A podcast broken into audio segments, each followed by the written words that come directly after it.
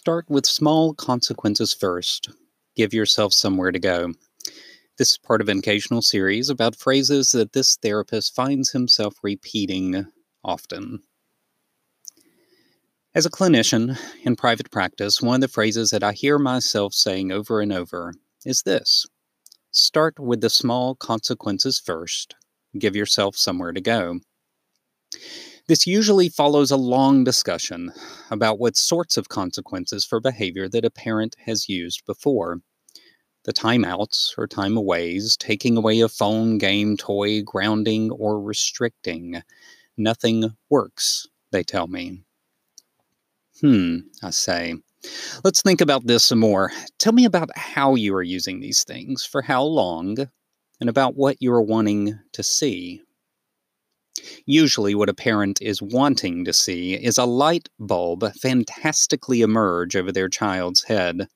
This light bulb of insight glows brightly over the child's head while they repeat this phrase Oh, I see it now. You are right, my parent. I should not have done, fill in the blank, or I should have always, fill in the blank. Then said child wanders off and the behavior is never heard from again. Yes, that is a fantasy. That light bulb is going to remain out of reach. And why? Because behavior is shaped over time. Insight is overrated. Insight does not equal change. Yes, you will get the deer in the headlights look from your child, but that does not mean that the behavior will change. Yes, you may even get your child to nod and agree with everything you say to them throughout the hour long lecture, but again, this does not mean that the behavior will change. They are agreeing with you to get the lecture to stop. So, how does this relate back to the original statement? Start with the small consequences first, give yourself somewhere to go. Think about what many of us do when we try to get our point across to someone. When they do not understand what we are saying initially, we raise our voice. We up the ante. We get more forceful, louder and louder. And then we act surprised when our child looks at us with wide eyes, frozen. At that moment, we have triggered their freeze response, which leads next to fight or flight. Instead of engaging their brain's prefrontal cortex, where all the thinking occurs, we have instead triggered their amygdala and the parts of our brain that are centered on survival. Our goal at that moment was to change the behavior, but by yelling or threatening, we have shut down the parts of the brain that could understand and process. The response we are looking for is impossible now. No light bulb, no insight, and no change. So, how to start small and give yourself some room work? Let's use the example of screen time. Starting small means taking the screen, in other words, the phone, the console, or the PC. It means taking the screen away in small fractions of time. Say one minute per year of their age. And yes, you are right, it is not a big consequence, but it is one that they will feel. Then return it so they have a chance to try again. Remember, behavior changes over time, so no, they will not immediately change the behavior. Repeat to yourself the light bulb is a fantasy. So, starting small does three things. One, we are less likely to trigger fight or flight because a child does not feel that the screen is going away forever. If someone told me I could never have coffee again, I might freak out a bit.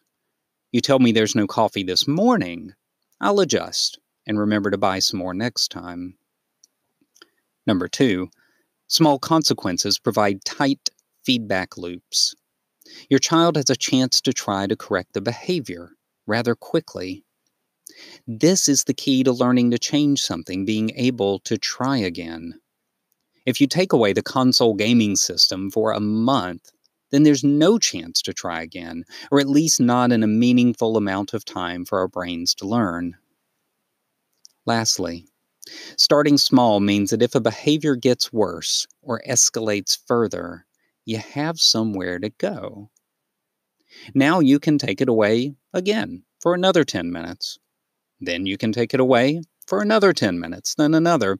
But if you were to take it away for two months, then you are at a loss as to what to try next, except yell more, take everything away, or even to hit your child out of desperation and anger. So, for those of you struggling a bit with parenting, or perhaps working with another loved one in your house, consider starting small, taking steps, giving yourself some room, and give up on the light bulb moment. There is no light bulb.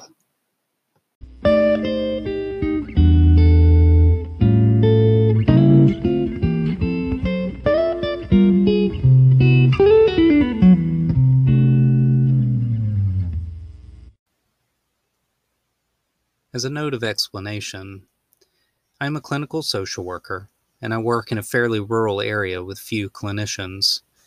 So if you're a licensed mental health professional like me, it is a place where you can still make a good go of it in private practice. But what that also means is that you will work with a wide variety of people, even more so if you are willing to and competent working with children.